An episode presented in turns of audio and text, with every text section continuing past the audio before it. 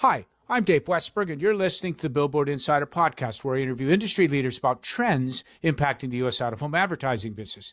This podcast is sponsored by the Ultimate Out of Home Sales Guide, the book that helps you sell out of home advertising. Purchase your copy at billboardinsider.com backslash publications. I'm talking with Nick Gonzales, who heads out of home lending for Alerus Financial Services, formerly known as Metro Phoenix Bank. Welcome to the show, Nick. Happy to be on. Thanks for having me, Jay. Nick, on July 1st, Metro Phoenix Bank was acquired by Alerus Financial Corporation. What does the acquisition mean for Metro Phoenix Bank and for out of home borrowers? So, yeah, really, I think what it means for out of home borrowers specifically is that we're really well positioned to reach a much larger, larger swath of out of home industry. You know, just from a general standpoint, the M&A represents the, the largest acquisition of a bank in Alerus's history. So what we feel is that it's really going to give us that that capital, that ammunition to go after and reach some of these maybe bigger operators that we haven't had a chance to. You know, just a little bit about Alerus for anyone who may be wondering. They're out of Grand Forks, North Dakota. They've been around since 1879. Uh, they started as Bank of Grand Forks and they became Alerus Financial as we know them today in the year 2000.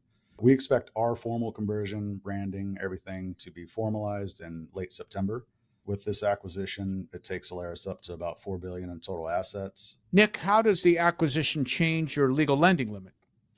So it essentially doubles our legal lending limit overnight. Whereas as Metro Phoenix Bank, we were you know kind of scraping to get to that $10 million limit as far as loan size and even then that may have taken a participant bank or two to get that done it really just gives us a lot of independence on how we structure these deals, how we kind of control everything, and it just gives us a lot more flexibility, so to speak.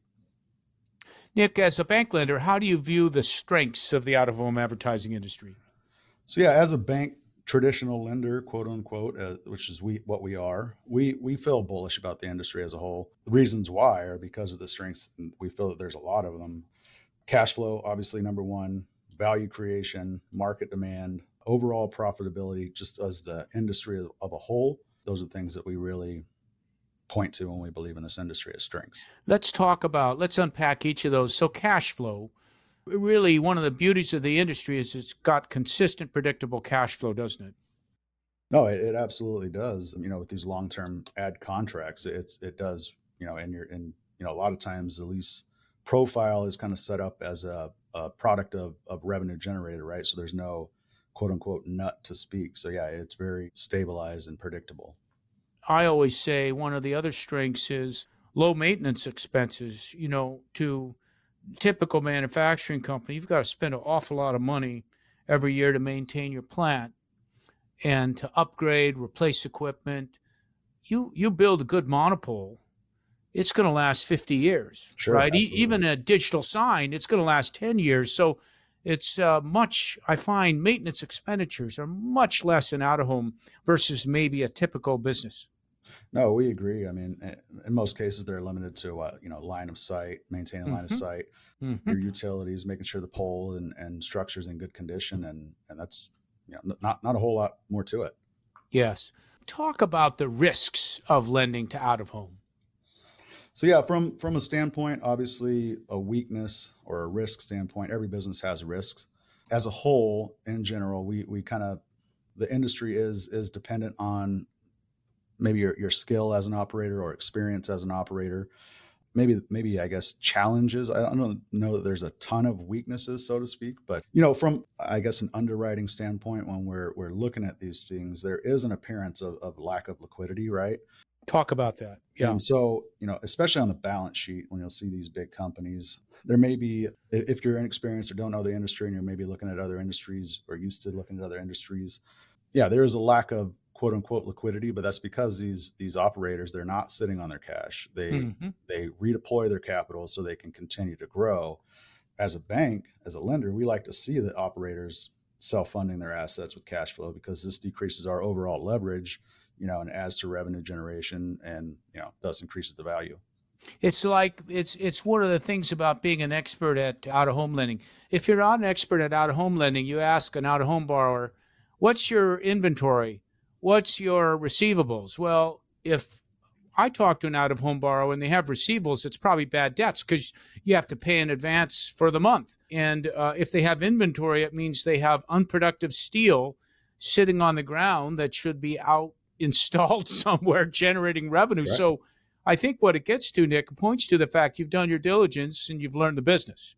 That's right. That's right. And that's that's all we do. That's all my my team does. You know, obviously as a bank we we lend to other industries, but me and my team, we are out of home lending specifically, so we're not trying to take, you know, an out of home loan and put it into a commercial real estate box because that's not going to work. Nick, what about the risk of cyclicality? The out of home is ad based, it's cyclical. It's going to go down in a recession. How has your bank gotten comfortable with the cyclicality of the business? You know, again, I think it goes back to just understanding the market, right? Or the industry. You know, we understand that in a recession, you know, ad rates can soften, particularly if you don't have a strong or experienced operating or sales team. At the end of the day, we think that risk is small and it's mitigated by the fact that, hey, if you have a, a national advertiser that's been in a location for, you know, many years, they're not going to give up that prime location over a bad quarter or two. And then, you know, on the other side of that, these local mom and pop, say your your mo- local mom and pop hardware store, and we saw it during the recession. They're going to keep their advertising up. They need to signal to the to the uh, community, hey, we're still open and we're still doing business. So it may be decrease a little bit, but from a, from that standpoint, they're they're going to be pretty consistent. I'm fond of saying, you know, Donaldson Chocolates, which owns three billboards off an exit in Lebanon, Indiana, and has owned those billboards for 30 years that's the primary way that little chocolate company markets. That's right. They're not going to, he does not cut his advertising in a recession because right. if he did, people would stop coming in his business. Uh, that's your key to revenue, right? Yeah, right. If you sell out of home advertising, you need the ultimate out of home sales guide. This book gives you the tools you need to sell out of home advertising. Wish I had this book earlier in my career, says Paul Serra of Badger Consulting. Good stuff, comments Keystone Outdoors Lisa D. Felice. This gives an owner sales manager a nice reference tool, adds Chris Kalbeck of the IBO USA. Purchase your copy of the Ultimate Out of Home Sales Guide at billboardinsider.com backslash publications. Nick, what sorts of out of home loans is your bank seeking? Yeah, so we're, we're obviously most comfortable with the traditional out of home, you know, static digital billboards, things like that. And, and that's what we've historically done the most of, but you know, we we do understand that the industry is evolving. You know, so we'll take a look at any deal that makes sense. We've looked at you know digital kiosk deals. We we're not afraid of rural statics. There's definitely a place for that. They can certainly produce a lot of revenue, so there there's value there. And you know, anything all the way up to you know a spectacular single digital and and uh, urban market. So we'll we'll take a look at anything that makes sense. Talk about some of your other underwriting standards. So yeah, from an underwriting standpoint, it's pretty typical for a traditional bank lender. You know, we're going to look at at things like cash flow, collateral value, advance rate, strength of guarantors, things like that. But from a, a standpoint of our criteria, we're going to really heavily heavily weight our underwriting to focus on the operational experience of the operator and or management team. So what we allow what would we feel that allows us to do is, is, kind of underwrite to the experience level of the operator, right? So then if we don't maybe have historical cash flow and it is a true pro forma deal, but say, you know, this operator has led sales for a different operator, so to speak, you know, we can lean on that strength and say, hey, this person knows what they're doing. It's not a, a first time operator who says, "Hey, you know, I've heard these things are really good, and and here's what I think it'll do." It's like we're we're basing on what this person has done in the past, and that really allows us to kind of get these dollars out the door on pro forma deals. Why are personal guarantees important?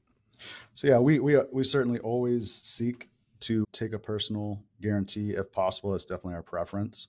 So personal guarantees from a traditional bank lending. That's just very standard. And the reason being is, you know, it you have skin in the game. You're going to stick around long term. And uh, you know, if worst comes to worst, and we ever do get in a situation where we have to liquidate these assets or have a workout type situation, it really just adds to that uh, collaborative effort as opposed to an adversarial effort. You know, luckily we haven't had any any workout situations with any of our out of home borrowers, but certainly, you know, throughout our history as a bank, we've experienced some of that. You know, it just really changes that dynamic. It's more of a, hey, let's work through this as opposed to an adversarial approach. What about pricing, interest rate, and fees?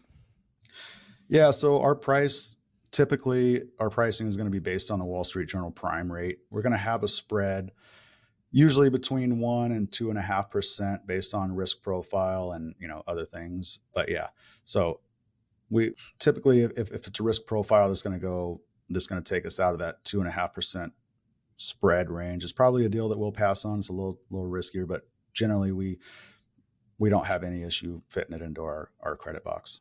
Do you set your pricing based on debt to cash flow? Do, does your pricing change as leverage changes, or you typically just underwrite and set your price when you underwrite a loan at the beginning? Our prices aren't going to change throughout the, the course of the loan other than the variable rate. Mm-hmm. But yeah, we, we kind of have a, a, little matrix that we kind of run things through, through, and there's I think probably seven different checkpoints that we look at, and we'll we'll put together a price based on how it scores out on that model. What about fees, loan fees? So yeah, our, our fee is going to be pretty typical. We're going to have an origination fee. We're going to have a documentation fee. We're going to have a collateral inspection fee. That one may be the one that's a little bit out of the ordinary as far as traditional bank lending, but obviously we're required to, as a FDIC and OCC, lender, we have to do our do all these regulatory requirements. So one of those is to actually go out and inspect and, and see that there is an asset that we are that we are financing. And as a national out of home lender, obviously that requires travel for us. So, you know, we'll, we'll put that in there. That basically pays for the plane ticket, hotel, go out and kick the tires and spend the day and have you take us around the plant. What would be a normal origination fee that you would charge? Typically, we're going to be around 2%. Obviously, you know, just like with anything, things are negotiable based on profile of the deal. But yeah, in general, that's where we're going to be around 2%. How do you collateralize your loans? So we seek to our preference. I mean, we can collateralize it a number of different ways, but certainly our preference is to take 100% of the membership interest if it's an LLC or the company stock if it's a if it's an incorporation. And so what that does it it allows us to really shore up you know all the finer points you know the leases the permits and then it also allows us to lend against the total value of the company right if you have historical operating assets that obviously translates to much more value which then we can leverage and, and lend against so essentially it lets us get get more dollars out the door do you require an appraisal we do require an appraisal not for approval so, as part of us understanding the industry, obviously we can do an internal valuation. We understand that it's not the the balance sheet value. We understand that they these translate into value significantly more than what's represented as cash value on the balance sheet. So, we'll certainly bake whatever projections or whatever your project being considered is into those projections and value as well. But to get an appraisal, we do that after approval, and that's just usually to close. And is there a certain guideline that you want to be at in terms of percentage of appraised value, percentage of fair market value for a plant? Yeah, so our policy, we can go up to 65%. Our yeah. preference is to stay in that 55 to 50% mm-hmm. range mm-hmm. advance rate. And, you know, as you know, the value of these companies versus what's usually being asked for and the amount of you know loan funds, it, that's a typically a very easy ratio to get to. Mm-hmm. What's the outlook for interest rates? Seems like they've been climbing. What's the outlook for interest rates? What does it mean for out of home borrowers? Yeah, our, our expectation is that we're going to continue to see them rise in the near future as we try to battle this inflationary pressures that we're seeing. But, you know, that's not ideal, but we do anticipate that it's going to continue to go up for, for the short term. But our job is as a bank and as a lender, specifically in the out of home space, is to figure out how to best navigate this economic environment and continue to serve the industry, right? So we can't do anything about the prime rate, but we can play with the spread. We can do do certain things, but we still feel that we'll, we're well positioned as a traditional bank lender versus maybe private equity market. We're still going to be more competitive there. We, we do see that they're going to they're going to continue to rise. It's it's definitely more expensive than it was a year ago, but so is the cost to build a structure, and that's just the reality that that we live in right now. What information do you ask when someone comes to you and says, Hey, I'd like to borrow some money? What information do you want to see to make that decision? Yeah, so as we as I've mentioned a couple times, first and foremost, we're going to ask about your experience. What kind of industry experience do you have? And it doesn't necessarily have to be operational experience. Maybe you, you had sales experience. Maybe you were, uh, you know, an installer or, or something. You just have some kind of experience. That's that's a plus in our book. We're going to certainly want to see financial statements, tax returns, an inventory package. Sales sheets are always good. They have pictures, they have addresses, they have coordinates usually. We want to see leases, we want to see permits, personal financial statement if we have a, a personal guarantor or guarantors. So, yeah, just a typical bank lending package in general. And how do you evaluate ground leases in particular? How do they enter into the term of your loans? Yeah, so leases, as you know, are, are very important, especially in our eyes too, because in a sense they're the access to that revenue, right? So it's generally going to be determined by the length of the underlying lease that's remaining. So our max term is going to be 10 year term, but in, in some senses, we can go out to 15 and 20 years as long as we have that average life remaining on the lease. Now, it doesn't have to be every single lease as long as it's, you know, kind of an overall weighted average, we can we can do that just fine. So if I'm hearing what you're saying, if I have a lease portfolio, I have some easements, I have some extremely long-term leases, and if I have uh, 17 years weighted average remaining life in my entire portfolio, I could probably expect to get a loan that might be a 10 or 15 year amortization with a balloon maturity at the end of 10 years. Would that be a reasonable structure? That would be a reasonable ask with the 17 years left, left remaining. Absolutely. Okay. Nick, I've, I've been, I track the Federal Reserve survey of bank lending officers, and they just released their July 2022 survey, and it showed lending standards tightening after five consecutive quarters of stable or easing lending standards. Are we beginning to see the beginning of a tightening in the bank credit market? You know, I think that's probably the case, and it's probably just the natural order of things whenever we're in a recessionary period, like it seems that we are. But yeah, from from our standpoint, we're we're a little bit different case because we're we're actually just now kind of putting together our our or I would say combining our credit policies through this M and A. Alerus didn't have a, a credit policy for outdoor media, so we're kind of going through and and putting everything together as hey, what what have you guys seen? What works for you? What what are sticking points for Alerus? And you know, so I think that's a good position for us to be in because we can kind of dictate where we need to be. But certainly, you know, anytime we're we're in a recessionary period, credit policies can tighten. I think the main point is we're not going to sit here. We're not going to close up shop. We're not going to go into mm-hmm. hiding. We're going to continue to lend. We've done that as our, you know, throughout our history as Metro Phoenix Bank. We've done it throughout the pandemic. And, you know, I, I think it, it's served us well and it's put us in a good position that we're in today. That's all for this week. Thanks for appearing on the show, Nick. Thanks, Dave. This podcast was edited by Lucas Jones and sponsored by the Ultimate Out of Home Sales Guide. Purchase your copy of the guide at billboardinsider.com backslash publications. You can listen to episodes of the Billboard Insider podcast by visiting billboardinsider.com or subscribing to the Billboard Insider podcast on iTunes or any of the usual podcast outlets. My email is Dave Westberg at billboardinsider.com. I'd love to hear from you. Thanks for listening. I'll be back in a couple weeks.